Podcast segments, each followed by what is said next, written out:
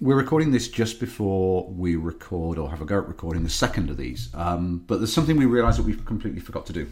Um, well, there's two things we forgot to do. One is to acknowledge where we're recording this. So we're not we're not a startup. We're not a, a division of a publishing company. We're not actually. I work for an academic academic institution, but we're not representing that. We're sat in my kitchen. Yeah. And that means the acoustics are going to be odd and you're going to sound like you're in a kitchen. And at some point hmm. we might do one of these in the study because i have a study. Yeah, and, and that one will sound like we're in a study and not in a studio uh, because it, we, we will be in the study. we're in a study. But yeah but, but just i think it's just it's an admission and a kind of acknowledgement that this is two people talking over a kitchen table and hmm. trying to put some things into some kind of semi listenable, I won't say permanent form, but a listenable form that makes sense. But the thing that we did forget to do was actually introduce ourselves. So we're gonna we're gonna bolt this bit on to the front of the first one, although Baldur might edit that out because it'll make no sense when you do it. Um, I might keep it in just to make you sound like a crazy person. like a completely crazy person, yes. Um, but I think you should go first. Oh, fuck. I think we can, uh, you know, um, we can forget about this being a um, um, family-friendly show Family-friendly. you know, already. Um, yes, um, my name is Bald. My name is Baldur Bjarnason, um, or if you want to pronounce that the Icelandic way, Baldur Bjarnason. Um, you're never going to get that right, not unless you're raised in Iceland. Um, and how do I introduce myself? That's bloody hell. Um, um, What is it you do and why are you doing this? well, I'm uh, well. I make ebooks, uh, or basically, I make systems that make ebooks. Um, that's what I do at the moment. Um, but generally speaking, the, if we want to pull back a bit and talk about more of what, what I do uh, as a you know in capital words, is that I um, uh, uh, I try to figure out better ways for people to make digital things. Um, that's basically my goal. Uh, I used to be in web development, and that meant working with content management systems and helping people figure out better ways of making their websites. Now I'm uh, working for um, in the publishing industry for publishing people and uh, trying to figure out better ways for them to make their things. Um, and you know, uh, I've got a scary, like Tom, I've got a scary long history of of actually working on these things being middle aged and having spent 20 years working uh, uh, uh, working sort of in, in this field and, rela- and related to this field, it means that I'm probably um, yeah, sort of. If uh, if I sound uh, sort of, I probably have I've got, gotten beyond the Dunning Kruger uh, effect by now. Probably about just about just yeah, just barely, um, but it also means that we're quite aware of the fact that most of the things we're we're saying we're going to be proven wrong at some point because everybody's wrong about everything, really. on that note, being wrong about everything really. Um, so I'm Tom Abba. I'm an my bio says I'm an academic and I'm a writer. Um, I'm an associate professor in art and design at the University of West of England in Bristol. I've like Baldur. Um, we've been working in this field or related bits of field for at least I think 15 years and probably going on longer Yeah. and been interested in kind of what this is and what this becomes. Um, I'm director of a company called Circumstance, um, co-director of a company called Circumstance, who make experiences. We make we deal with books. We work with books quite a lot, and we're making some interesting things we think are interesting um, in sort of digital physical interaction and making small pieces with writers. But mostly, what we do is what we call a narrative of experience. So often, big public scale work that that borrows from literary form, borrows from cinematic form, but actually makes it something that feels like we made it just for you. Um, I'm a book designer. Um, I'm interested in the the tactility, the the physicality of the book, and interested in where that goes and what we can do with it. So yeah, if that kind of does a little scene setting, you can find us both on the web. Um, we both webs. the interwebs. We both tweet. He tweets more than I do, I think. Um, People have accused me of, of over tweeting. yes. So Baldur is Fake Baldur. At on Twitter, and I am Tom Abba on Twitter. But from there, you will find other things that we tweet under and that we prescribe, and we've both got a, a varied web presence in a variety of ways. Okay, so that was introductions, and now we're going to stop this, and you'll hear this at the beginning, and then we'll go on to number two. So what are we supposed to call this goddamn thing? We can ask that. Well, maybe we should ask that again without some swearing. Yeah, No, I think you should keep the swearing in. yeah. Um, It's it's uh, it's swear worthy as the swear- the swearing is for the audience. I don't know you you proposed this as the first title. What do we call this? Um, Yeah. And although it seemed a little glib, the more I thought about it, actually, you do have a real point because one of the bugbears of working in this particular bit of the field is that everybody talks about it as being the future of the book. What do you? It is a what do you call it thing. Everybody, every subheading, every sub thing on a title, everything starts with X is the future of the book. Y is the future of the book. This is the future of publishing. This is and one of the things that I think is completely true about that is that we have no idea what the future of the book is. and we don't have a clue what the future of publishing is going to look like, other than I think you and I probably share a maybe a preconception, maybe a, a devoted religious idea that it's not what it looks like now. Yeah, but I, I think that's a very safe bet. It's it's sort of like you know, um, pretty much the only uh, only um, really safe uh, bet that you can make about the about climate change is the fact that the weather will not be like it is now, and it won't be like it was when your grandparents were, were growing up.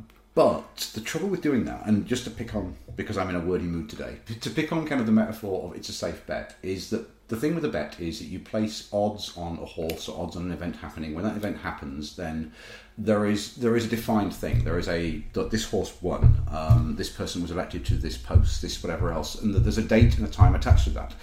And you're absolutely right that a safe bet is that it won't look like it looks like now, but no one's ever going to pay us the money because there is no defined point at which you're going to turn around in 2020 and go, well, that's obviously changed, and that's changed. So I think that I just just because I think dwelling on the name and dwelling on what we call it sounds self-obsessive and sounds kind of so up our own arses that you know it's ridiculous. But on the other hand, there is a frame around that that that that the, the what we call this thing um, does set a kind of tone as to what we're trying to do. Um, and for me, I think anything that talks about the future of the book of future publishing is so riven with instantly the politics of it and instantly the inbuilt um, resistance because you are proposing that what people are doing is somehow wrong. And I don't think that's what we're doing but we're trying to say that there is a there is maybe another interesting way to do this. There are Yeah. other ways to think about this. And the trouble it's it's the same argument which I'm sure we're going to get to at some point about interactive media and choose your own adventure. See podcast number 44 where Tom Yeah. rants for four hours. But that becomes the conversation Yeah, yeah. Now it's. It, I mean, there are two things up. Uh, um, pick, well, three things. Uh, first note is that um, you know for the those listeners on uh, out out there, um, the knocks that you hear on a regular basis is Tom hammering the table for emphasis. Um, you know, it's not a bad thing. It's sort of, um, uh, but you know, it's without the visual reference, it might, it might, you might not recognise it for what it is. Um, but the the first uh, first response to that I have is. Uh, but, you know, um, Nicholas Nassim Taleb, the, the very popular um, philosopher slash economist slash investor, um, opinionator par excellence. Um, uh, don't you know? It's, he makes a lot of uh, like most modern philosophers. They make uh, a lot of the points he makes are, are you know complete nonsense. A lot of them are are exceedingly on point and relevant.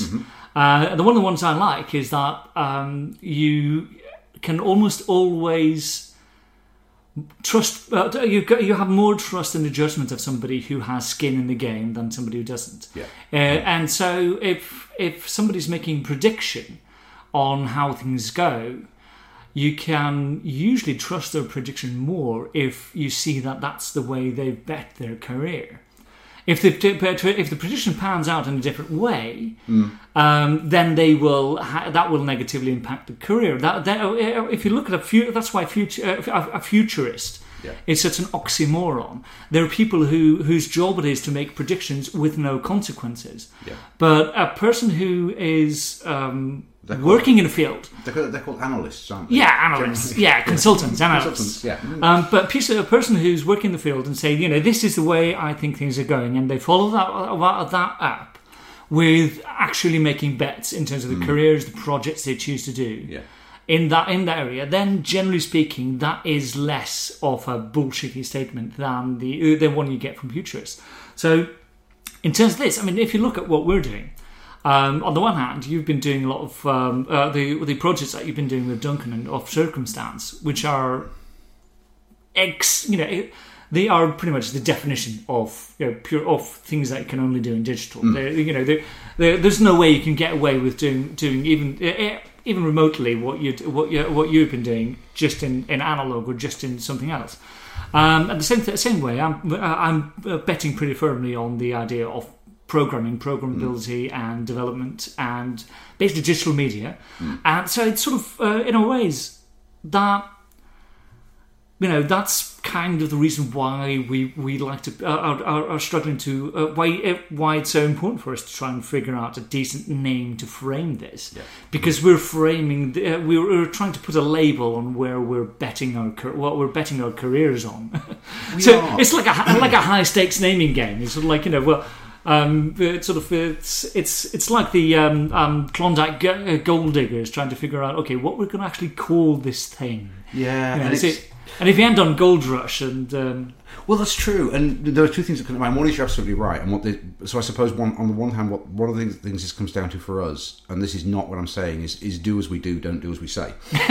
um, and I think you're absolutely right. What one of the things that's defined yours and my kind of working relationship and friendship over the years is that we we we disagree more than we agree a lot of the time. Um, Yeah. But actually, when you get under the skin of disagreement, actually we're talking the same language. We're trying to figure something out that is that is complementary in a way, even though we might approach things differently and we might kind of get obsessed with something and, and run away.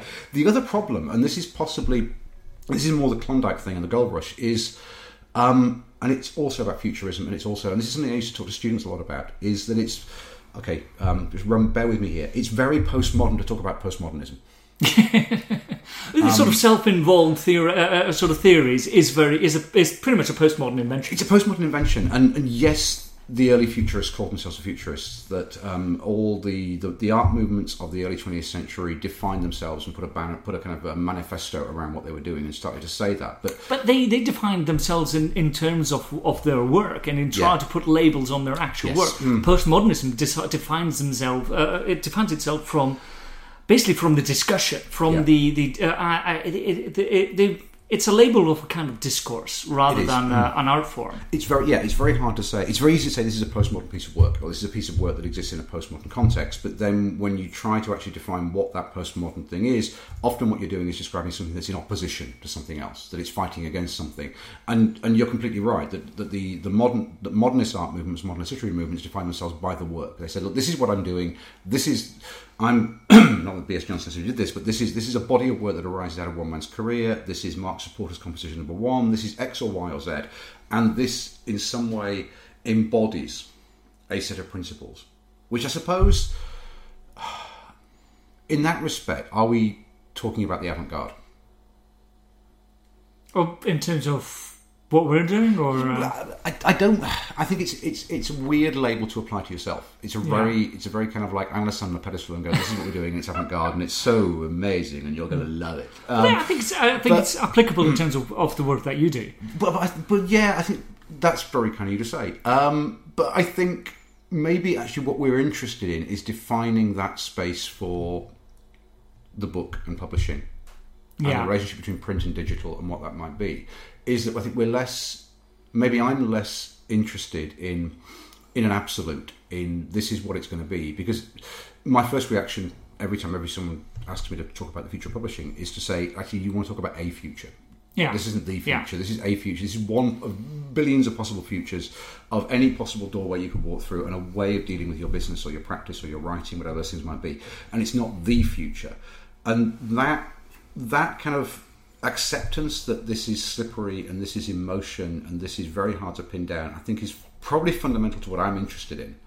Because it means that I can look excitingly at games. I can look at Yeah. other things and look at a whole set of things that I might not be very interested in making or even playing or taking more than a kind of academic interest in. But I'm interested in what's being done because it seems that they're kind of carving some territory out. They're doing something that is not satisfied with what's gone before, that sees as a different way to do it, that sees that there is a way to work with story or with structure or with form or content, which is going to come again and again and again, or any of those things, but starts to define something new. And that for me is maybe not that I think what we do, what I do is avant-garde, but what I'm interested in, the, the work that gets me excited and interested and kind of inspired and sitting and having long conversations with people is the stuff that's consciously trying to do something new, that's trying to, yeah, mm. Yeah, no, I mean, it sort of it strikes me as the same sort of relationship as you as you had with, especially in the sort of early days of the novel, that novelists had with poetry and drama. Mm. As in, they're clearly uh, clearly different things. I mean, it's Yeah. it's sort of you can't you know a, a play is a different sort of um, experience from a novel, and the poetry as well. But there's so much that novels could learn from it, like uh, the act structure of the play, um, as a form of controlling the sort of uh, the dramatic arc of, a- of Yeah. a story, or just the pure wordplay of, of poetry. And there's, there's the same sort of um, um, interaction between um, digital storytelling and games, as in. Um, the uh, games, the sort of ludology, the sort of interactive um, feedback loops that throw you, uh, sort of um, basically give you cues for what sort of response you're supposed to have and what sort of action you're supposed to take. They, it seems like uh, like me, they are hints towards of something like the act structure of, of um, digital um, that um, digital storytelling can learn from that in the same way that novelists learn from drama, but without wholesale going into the let's make a game because that if you go that route you end, end up discovering that probably the best way to do a game is to minimize story. And you know the story the story can be can add a dimension to games but it's never going to be the the thing the point and purpose of a game. So if you if you go that way you you end up really you it's like you know decided to do an, uh, to, to write a novel and then studying drama to such an extent that you basically just write a play I think that's yeah. I think you're right. I think before we go any further, we should apologise in case Naomi Alderman is listening. Um, Naomi, um, I stand by nothing that Baldur said. Um, I think you're brilliant, and and whereas you and I may differ on some opinions, um, story, games are absolutely story and absolutely kind of ways. And no, because Naomi um, gave a keynote at um, Kate Pullinger's conference Mix Three in Bath um, which I couldn't make. I, I spoke at it, but I couldn't make you Naomi's keynote. Um, that was labelled as, and I forget exactly what the title was, but it was it was Naomi's kind of stake or staking out a territory on this is what digital storytelling, interactive storytelling is. And when I read the notes and I read the slide deck and I look back, absolutely Naomi talks about games because where Naomi's interested in where she comes from, and I think probably I'm more with you on digital storytelling, using digital to tell stories and to think about what books might be and how we deal with that has an awful lot to learn from games. Hmm. But I probably don't put myself in the camp that games are it. Games are the answer to all Yeah. of this because it's it seems that they do they do games they do a, a game mechanic very well and absolutely games are story. Games have story in Yeah. them. Games Uh, are it's just, uh, storied experiences. Um, Yeah, but my point was more that it's it's more about the priorities. Is that Yeah. um, if a games author has a sit, has a uh, ever is put in a situation where he needs to make a a, a decision, a design decision, of the, of whether to uh, that you get- where it has two two choices. One choice is to penalize the story to get make a better gameplay feedback loop, or to penalize the gameplay feedback loop to deliver a better story. They're almost always they're all, if, if you're making a game, the right decision almost is almost always going to be to to slightly penalize story over the game. That's probably true, and it's probably true big- in only that we're looking at this as binary oppositions. So you can have one or the Yeah. other. I think you can have both, and I think that um, we're going to get. One hopes we get letters, outraged emails, tweets saying no, there is this, there is this, there is Yeah. this. I think that's absolutely And also, we Um, we're, it sort of it's a bit hypocritical because uh, of me to use that because uh, I've I've um, you know frequently railed against the idea of uh, um, using too many binary oppositions in our analysis. Anyway, well, absolutely, yeah. But it, but my some- bad. You're bad, but at some point we've got to start. In the this the point of this half hour, forty five minutes, whatever it's going to be, is to try and define what we're going to call this damn thing. That at some point we've got to start saying it's not this or it's this or it's this, and maybe yeah, I think where we are broadly is that games have a phenomenal amount to offer as ways of understanding engagement and ways of understanding how readers behave and how a reader might behave when confronted with a different form of a thing. But yeah, it's not that that's the answer that we're looking for. Um, that we're looking for something else. So basically, this is not a game.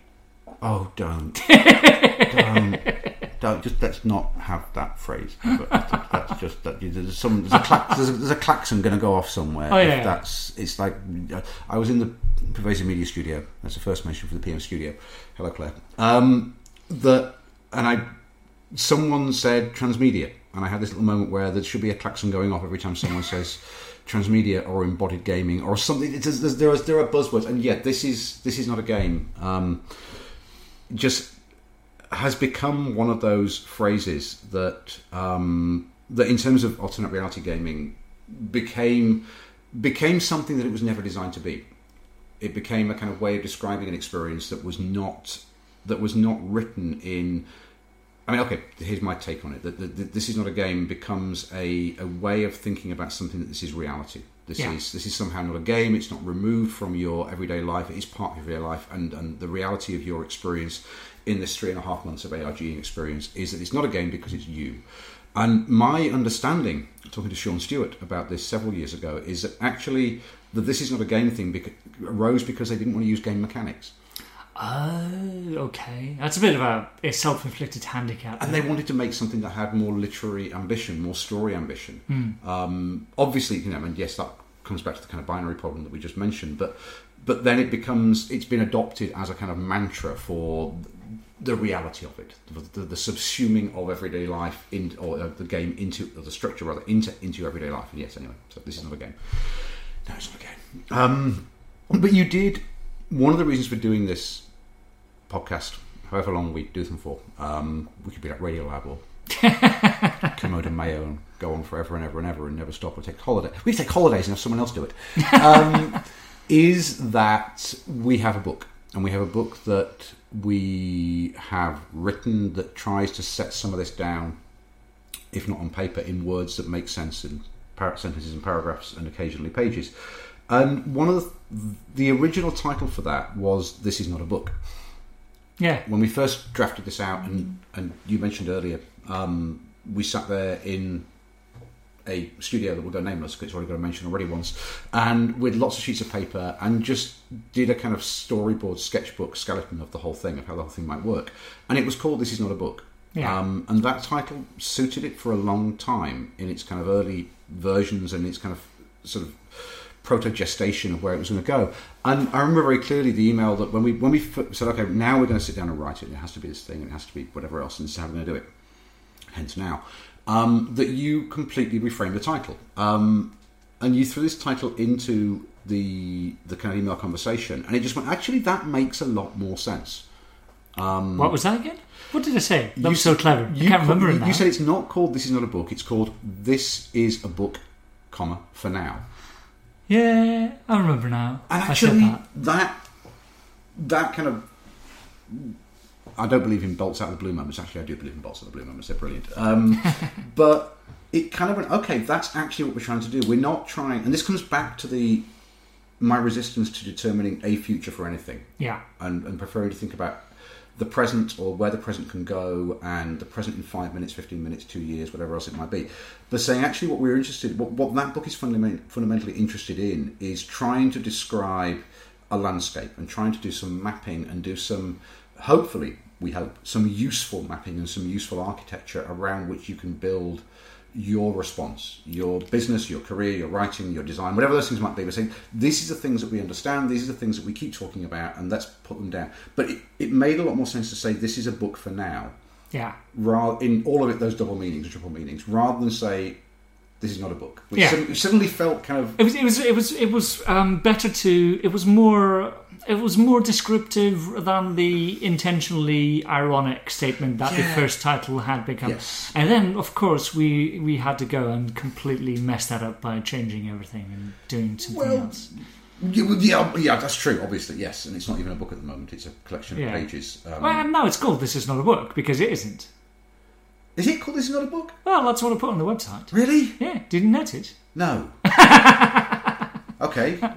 Right. Yeah, I changed that deliber- deliberately when I made it into website uh, into the website. Right. So, Well, then that's fine because which is going to be confusing because you know we're going to make the book version that's called "This Is a Book, book for Now," and and the, the website website version is "This Is Not a Book." Yeah. That's, that's not confusing at all. That's perfectly sensible. If anyone if anyone is confused by that, they can email and tell us. Um, Yeah. I think that makes absolute abundant sense um, to you and me, and hopefully to anybody reading and listening. Um, Well, it's it. Uh, one thing that you talked about earlier is that the um, um, the discussion of the the you know one future of, of many, Um, I mean, there are uh, sort of basically two things. Um, we're, di- we're discussing um, the description in the book that we, we're describing the present of a field, as in this is the way things are now. Um, but the other thing I wanted to point out is that, um, which I think uh, pretty sure I pointed this out somewhere on the on the book uh, in the in the book in writing text, you know, thing that thing with words, um, is uh, I, I- sort of you can't disrupt a medium or an art form. You can disrupt the companies that produce media or art. Sure. But the medium or the art form is is a community. It's uh, it, it, it's it, it's an abstract thing that can't be disrupted in, in business terms.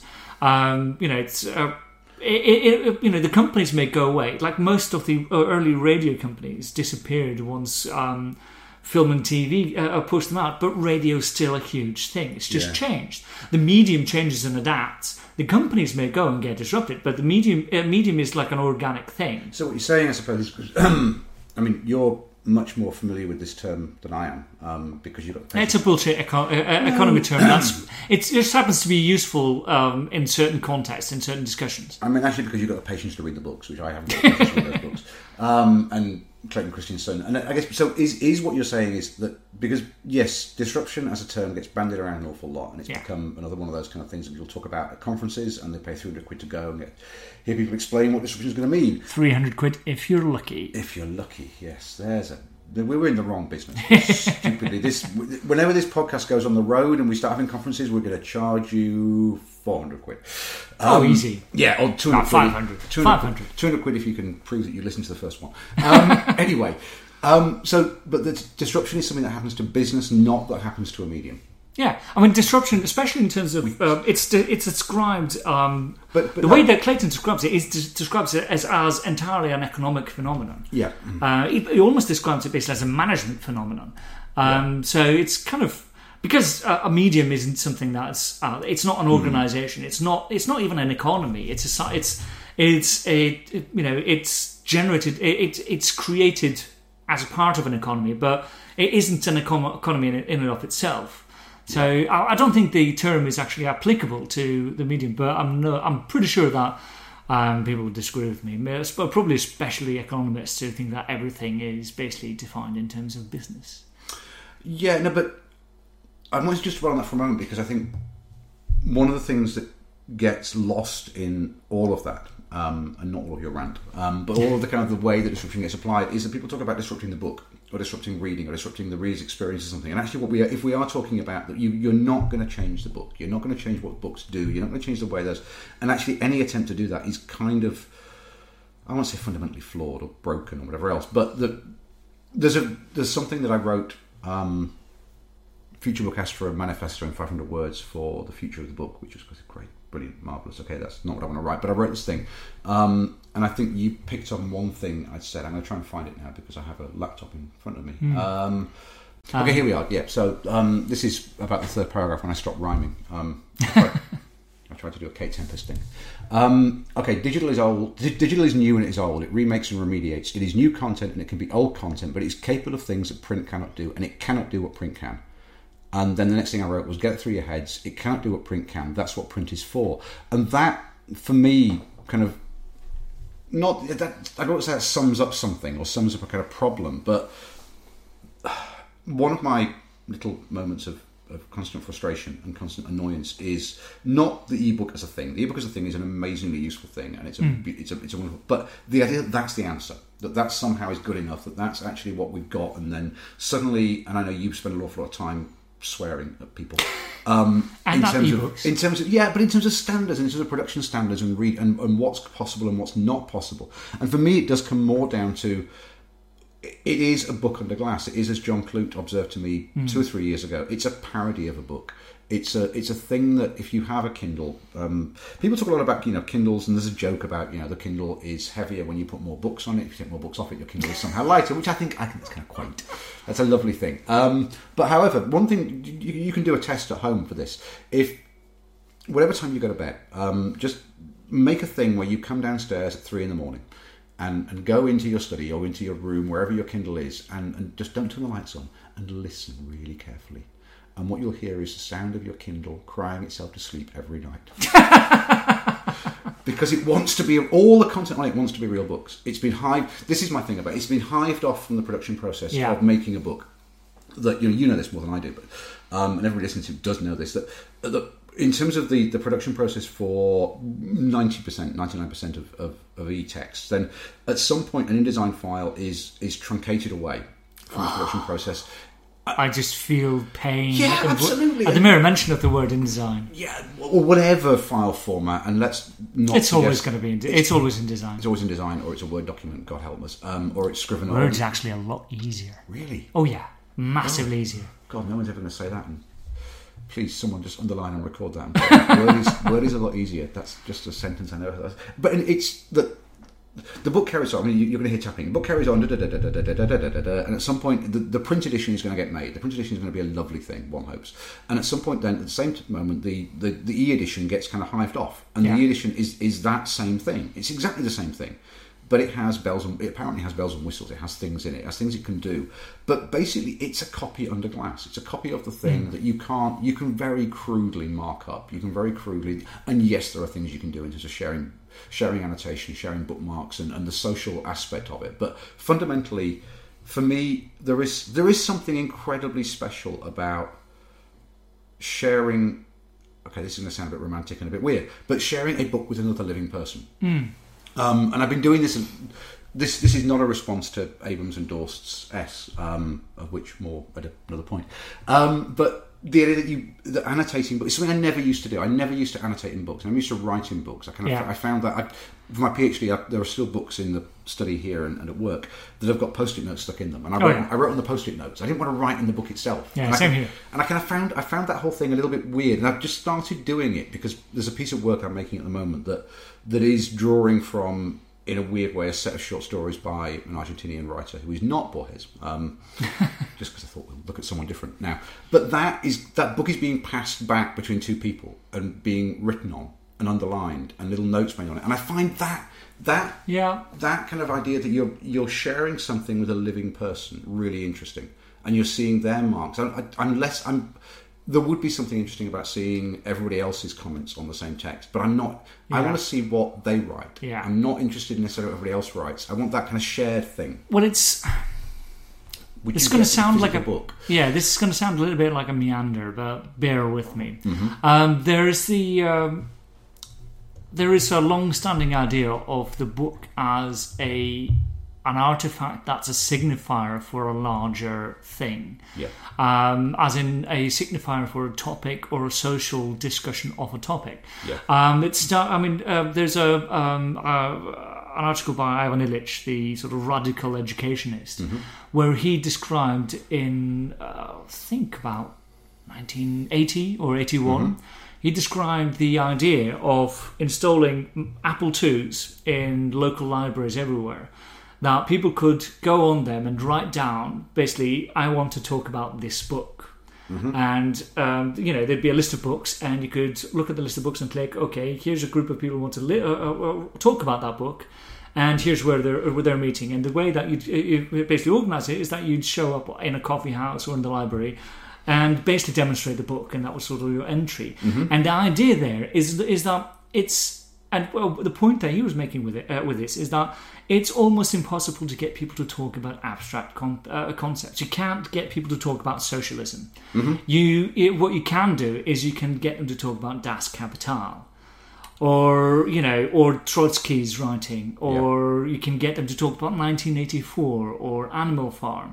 Books are like a, a physical representation of abstract compa- uh, uh, concepts in, in physical form, um, and in the same same way that um, the, the misunderstanding that modern educa- education has on the role of textbooks is that if you look at how universities have used textbooks throughout the years until about you know 30 40 years ago they didn't use textbooks as you know uh, receptacles that poured information from the textbook into your head. They used them as signifiers for discourse. Yeah. They said, you know, they, they, they, they you know, here's Arthur Quiller uh, uh, uh, Couch's, um, um, you know, textbook on writing, and it wasn't that, you know, his words were the uh, were the word of God on how to write. They were always set there as a topic for discussion, and the way you'd learn was basically the group would discuss it, and um, the question uh, question of in uh, that we have now is that that role has split off into two.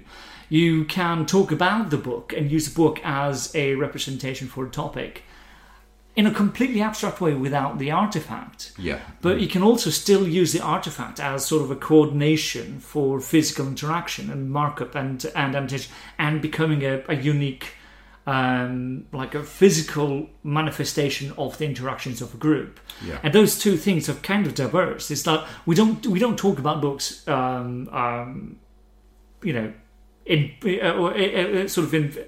We don't uh, in person. We don't talk about books in person anymore. We talk about them online. Now it's sort of almost, almost no. Uh, it's um, you know, uh, very few people do book clubs anymore.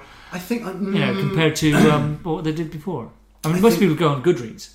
They do, and I think I think the, the, the danger in what you've just described. I, I'm with you on. I was with you on everything. I was kind of nodding away, and right until the point where you said people don't use book clubs. And I think actually they do. They do an awful lot. Yeah. There's an awful lot more book clubbery, book clubbing, Yeah. um, which is now a word apparently in my head, um, than necessarily was present 20 years ago, 30 years ago, 40 years ago. I think that, that, that it's a huge thing.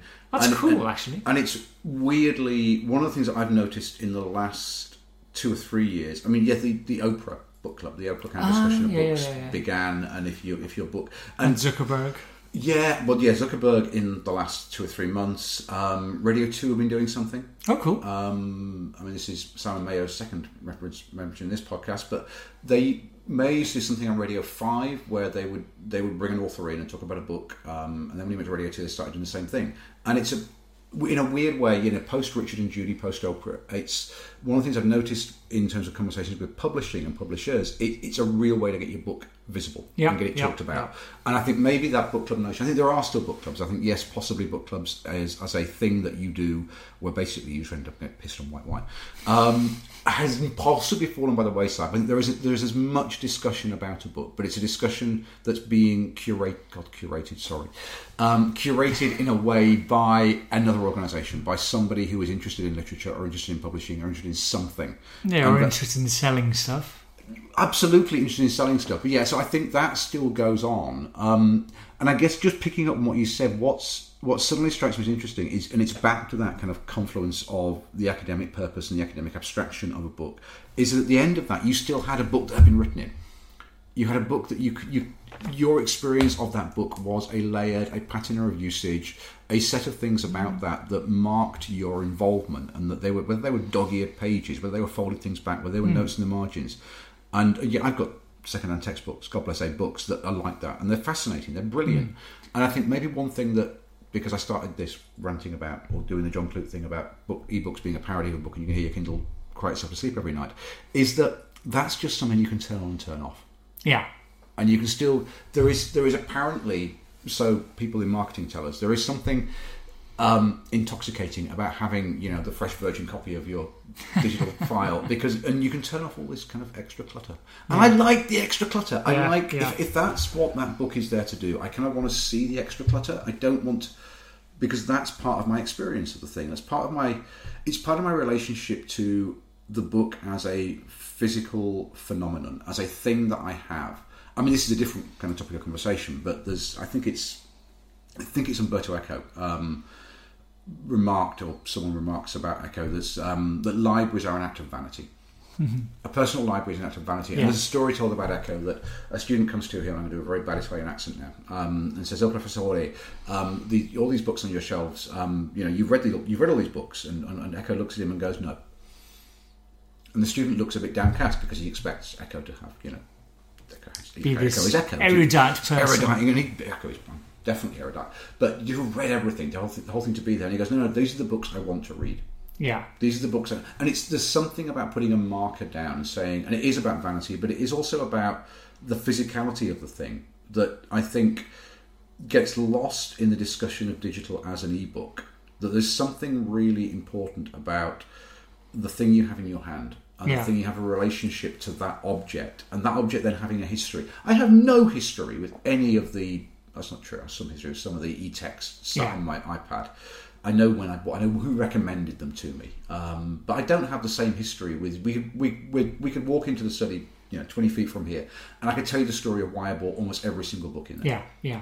And some of them are recommendations. Some of the things that there was a conversation with somebody, and they said, "You not have you read this?" And I realised, no, I haven't, and then went and bought a copy. And Yeah. it may not have been read, and it may be read in two years' time or on a plane.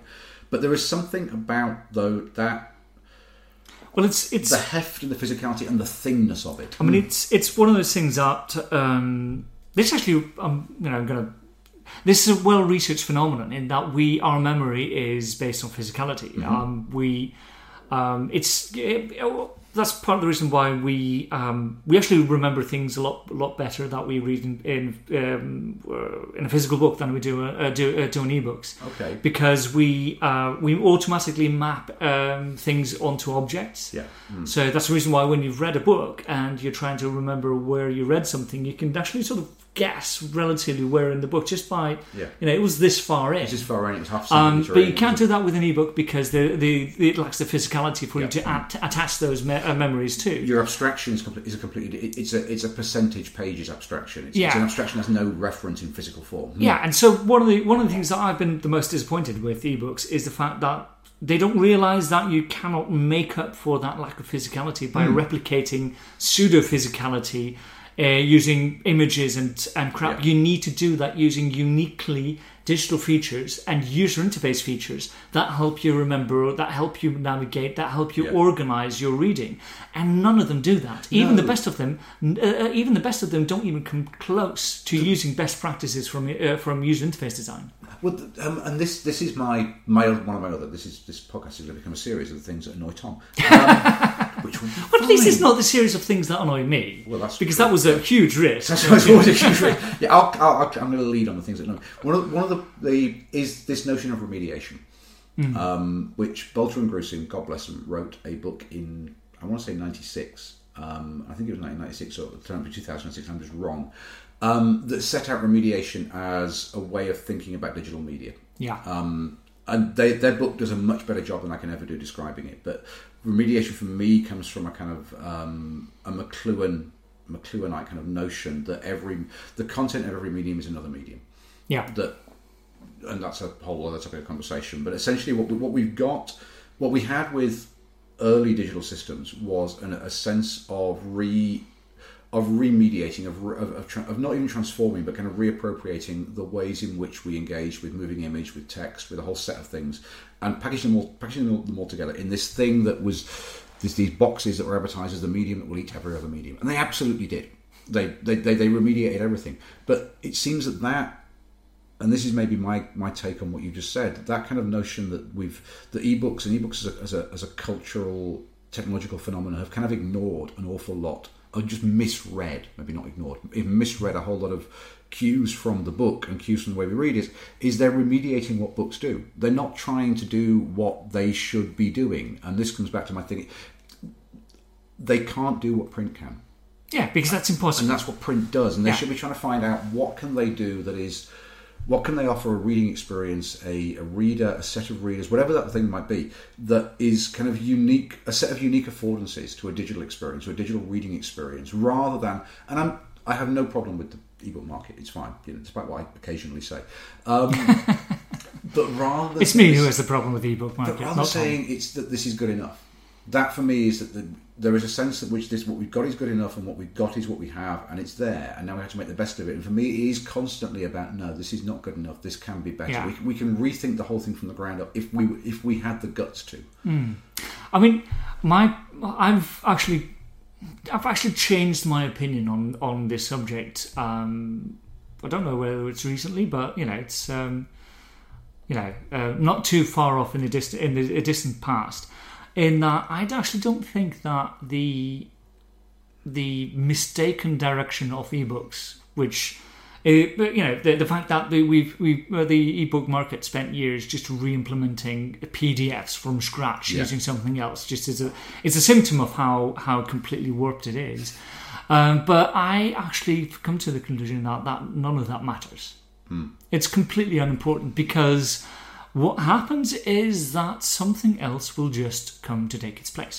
um, whether it's websites or some sort of app thing or something, uh, if there is a if there is a demand for um, text orient uh, a text oriented uh, medium for uh, to address a specific problem or dis- a specific need, it will be fulfilled eventually by something. And if ebooks are going to focus more on replicating the affordances of print instead of focusing on the needs of the of the readers, something else will come uh, uh, come and address those needs. Yeah. And uh, my bet is going to be either you know um, bunch of websites or an app. I mean, um, like nobody nobody uh, nobody in publishing has tried uh, tried to um, address the needs of teenagers in terms of fan fiction. So Wattpad came and filled that. Yeah. Um, and I think that is that sort of process is probably going to repeat itself uh, over the next ten years, one by one, and we're just going to see, uh, you know, one by one, the big sectors of print publishing be taken over by something in digital that just isn't ebooks, because ebooks are fo- too focused on replicating print. Yeah. So uh, my opinion is that in the long run, it doesn't really matter. I mean, ebooks are really, really good for novels. Um, and um, um, you know, from my from my perspective, if in ten years' time ebooks are still just mainly used for narrative prose with few illustrations, I'm fine with that, as long as the needs of the readers are being addressed somehow, somewhere by something else. So, but then we've gone quite a far way off topic in that. What the hell are we going to call this thing? True, we have, and there's one thing before we kind of get back on that, um, and we steer the runaway train um, bus that can't go above 40 miles an hour, which are the film reference Well. I'm putting in now. Rail, rail replacement bus. Re- hey, let's, let's not mention that. They're horrible things. They're just there's a, there, there's an entire metaphor that we could run with about Yeah. what's digital and rail replacement bus. Um, Richard House is the kills. Um, What's that? Then? So, I think this is two years old, maybe three years old. Um, big, hefty novel. There's a yeah. I'm sorry, I'm showing you a phone. There we go. Um, it was shortlisted for the Booker. My, it's a it's a very clever thing. It's a very nicely written thing. That sounds like I'm damning faint praise at the very start. It's not. It's a, it's a really he's a it's a fine fine thing. But my my kind of root problem with it, my root problem with the form and the structure and the way it was being written and the way it was kind of being composed, is it felt like if we go back to my kind of little metaphor of a of a book kind of running along, and at some point the digital edition is hived off, it felt like okay, we now got this digital edition that's hived off. What else can we put into that to tell Oh, the yeah. story? And it absolutely did things with telling the story. It completely, yes, it was a really clever in- piece of enhanced storytelling of the way he was using photography and using short pieces of video to to get something across to to impart some sense of of place or texture or character. And I, yeah, I, I but at the heart of it, it was saying, okay, we're starting with this thing that is a that is a copy of the print edition. I'm going to do something with it. And no matter how much I liked that book, and no matter how how well it got reviewed, my my disquiet was actually you're starting from the wrong point. But Iain Pears Arcadia, which Faber is putting out as a as an as an app edition and as a print edition. And apparently, you know, we're now this is the end of August um, when we're recording this. That the print edition should what has been available in some circles, if you know the right people, for a month or so. The digital edition, no idea. But from what I know about Pears's writing, that um, he is somebody who has actually gone back to first principles and said, okay, how do I tell a story and how do I construct something that tells a story? Yeah. And from what I gather, he's working with Touch Press, which who, who do terrific things. So maybe there's something in that that we, by the time you're listening to this, that there is something that has appeared that does actually start to articulate that in, if not a mass market edition, is something that and this for me is one of the other things. So it will get reviewed in the Guardian, that will be in London Review of Books, that there Yeah. will be essays written about it, and maybe the essays will be written about the response to it. They'll be written about how do you classify this thing, and they won't appear for three or four months after the thing's mm. published. But at least there is a sense that they will exist. They will be a thing that is there, um, and that we can argue and we can articulate and we can kind of find a way around. Yeah, I mean it's sort of the the risk that you always run with. Um, it's kind of the uh, if people talk about it when it comes out, it's probably going to no, not going to mean a thing in terms of the field or, or changing things. If people ignore it when it comes out and it starts building up a discussion, sort of as more and more people discover it, then you've probably got something that's doing something interesting. Yeah. Um, so it's sort of like um, I'd say, uh, like they say with with startups, is that the the startup that has the biggest, most bangiest launch is probably the one that's going to sink like a stone, and the the startups that build up and then start skyrocketing, uh, skyrocketing later on, they're the ones that you want to look out for. Yeah. Um, mainly because it's sort of uh, it's it comes back to one of the things that sort of we uh, we referred to several times in our, in the um, uh, in the book like object thing that we've got, uh, got uh, you know we've, been, we've been writing uh, about iteration and that I'm, I'm I'm always skeptical about somebody who because the idea of throwing out a completed work into um, and releasing it, publishing it into, into uh, and then it being discussed afterwards is is it's an echo of the print way of doing things. Uh, it, it did work sometimes. I mean, it, you know, for a lot of a lot of projects, you just can't do it the other way.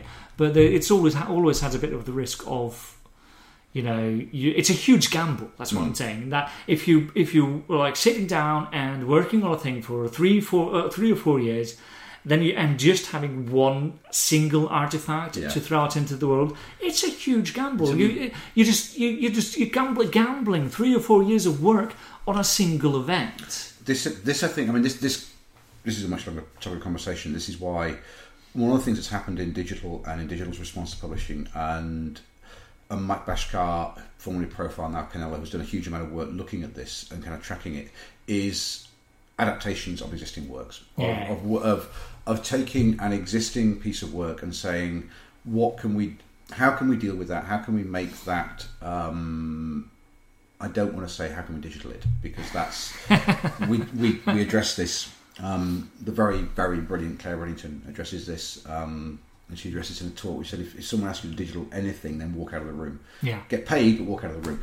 Um, I think that's what she said. Um, she'll soon tell me.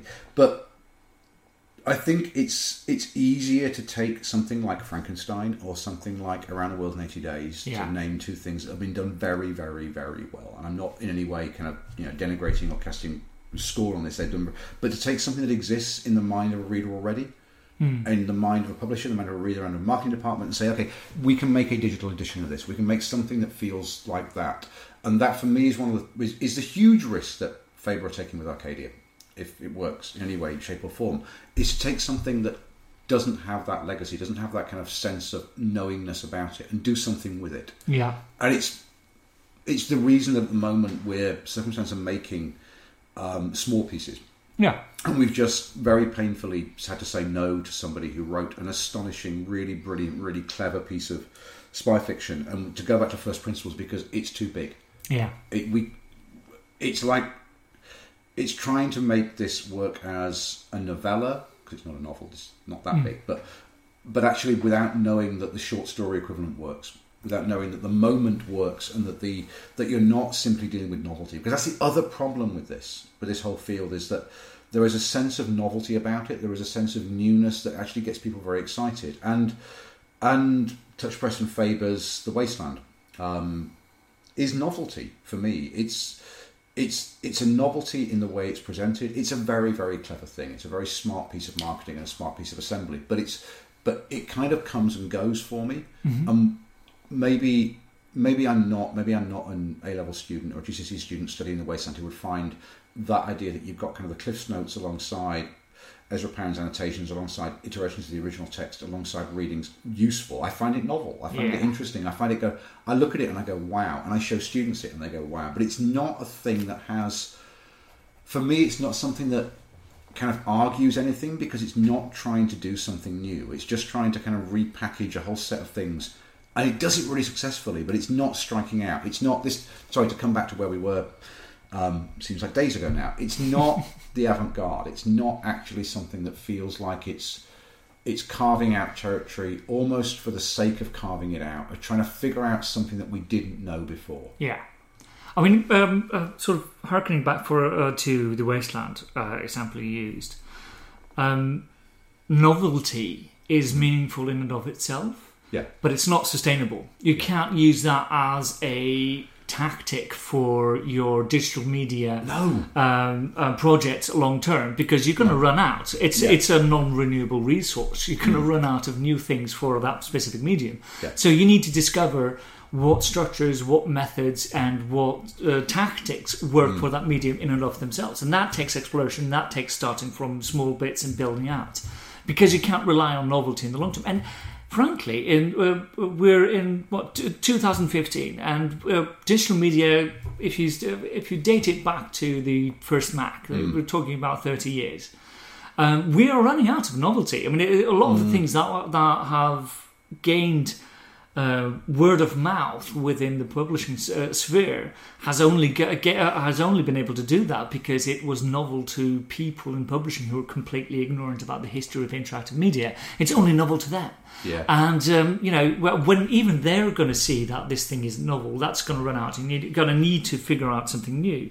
And the second thing that I, want to, uh, I sort of want to highlight in terms of the wasteland was that um, know, I've, I've, I have a very specific philosophy of education, and that is, and you know, it is it's it's radical now. It used to be mainstream 100, uh, 100 years ago. I mean, it's sort of. Um, um, I'm of the same opinion of um, John Dewey when he uh, in Democracy and Education, where he when he wrote about the idea, the reason why we're doing public education is because we want to create better citizens. That the that's a contract between society that's paying for education Yep. and the students Yes. who are getting the free education. Is that Yep. we're doing this so that you're better at being citizens Yep. for society, and um, the core part of that is that is that learning is a process of discussion. It's a discussion with other students a discussion with the teacher.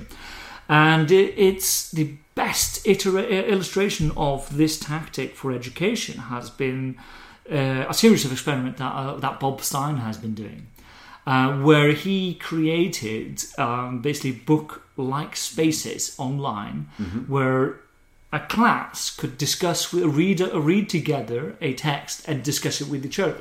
The smarter kids could explain to the other slightly slower kids and they, uh, or- or what things meant.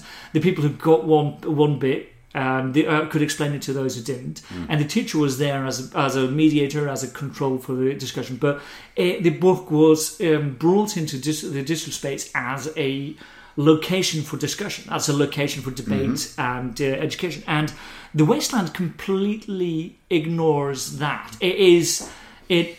It is a lecture object. It is Yeah. basically telling you this is the way things are. This is what the with what the poem means. Mm. These are the evidence for what for that meaning. These are, meaning. the, these are the important things that you need to understand in order to get this. But there's, Yeah. no, there's no dialogue in. Yeah, you're right. No, no and and uh, for- as far uh, as far as I'm concerned, that isn't an education object. That isn't um, useful to students. To, to students, it's useful to teachers because they can basically just push responsibility for teaching onto an, onto a device. But it's not useful to students. Um, it's it's really nice um, for readers who like uh, evidence of history. Yeah. Um, and um, that so I'm not saying that it isn't valuable. It is. It's just not valuable in the same way people think it is. Um, and you know, it's like um, um, I, I just really can't believe that the publishing industry hasn't snapped up Bob Stein years ago to get, put put him in charge of some major project department. It's like, yeah, I, I can never understand. No, that. I'm, I'm completely Bob. Um, I mean, in a way, for anybody who doesn't know Bob Stein, Bob Bob has been working at this for longer than you and I have been out Hmm. of secondary education. We- He's been working on this so long, and he's uh, such a pioneer. You wouldn't have DVDs with extras if he hadn't basically invented them before the DVD existed. Yeah, absolutely. And, and in a way, what one of the things that kind of marked Bob's card is Voyager. Is Yeah. kind of a which And the Criterion Collection. And the Criterion Collection and thing, and, and a, but also a kind of a set of assumptions around the failure of that, or the failure of Voyager, the failure of kind of um, Dorling Kindersley kind of investment in digital, into CD-ROMs in the early '90s. That actually is not down to Bob; it's down to Yeah. it's down to a bubble and it's down to a whole set of things. No, you know, you're fundamentally what you what we what we have there is a really an absolute genius, an absolute pioneer who is underemployed Yeah. Which is just and like criminal. underappreciated. Yeah, which is no, it is. It's completely criminal. And if anyone has a budget, just ring Bob Stein up and get him to work on something because you will get something you didn't know you wanted. yeah, exactly. But anyway, well, What are we going to call this thing? what are we going to call this thing? Um, I'm not sure we're actually any closer. Um, No. We could call it "This Is Not the Future of the Book," Oh, I actually like that. which is kind of. I could have said that 45 minutes ago. um, yeah, but you're keeping that back because meander. you're showing off. No, I didn't. no, no. It just didn't occur to me. Um, does there's a really wonderful thing, and I I don't have it to hand because it's in the office at work. Um, that's called "Print is Not." And it's called "Print is Not Dead" or "The Book is Not Dead," but it's a book written from the point of view that the internet has been around forever, and that print is a new thing coming along. Oh, okay. Um, and it completely turns that whole argument on its head, and it, it presents it through work. It presents a set of arguments and a set of work and a set of things around that. But it, um, maybe this is a diff- this is definitely a topic for a different conversation, a different time. But that notion that a lot of what we do is we talk about digital as being new, and we talk about digital as being a phenomenon, a novelty, and something we've just done. But actually, what we're talking about is are things that go back to principles of play, principles of experience, principles of what we do as human beings in relation to stories, narrative, literature, however you want to kind of cast that. And they're not new at all. They are. Mm. They have been around for a long, long, long, long time. Um, which doesn't give me an answer to your question. What do we call this? Um, well, I think preliminary title. This is not the future of the book. I think this is not. Let's just say this is not the future of the book, and yeah. let's call it that for the moment, yeah. um, and see where we go. And if we change it in three weeks' time, and people get confused and iTunes banners, then that's fine. Fair enough.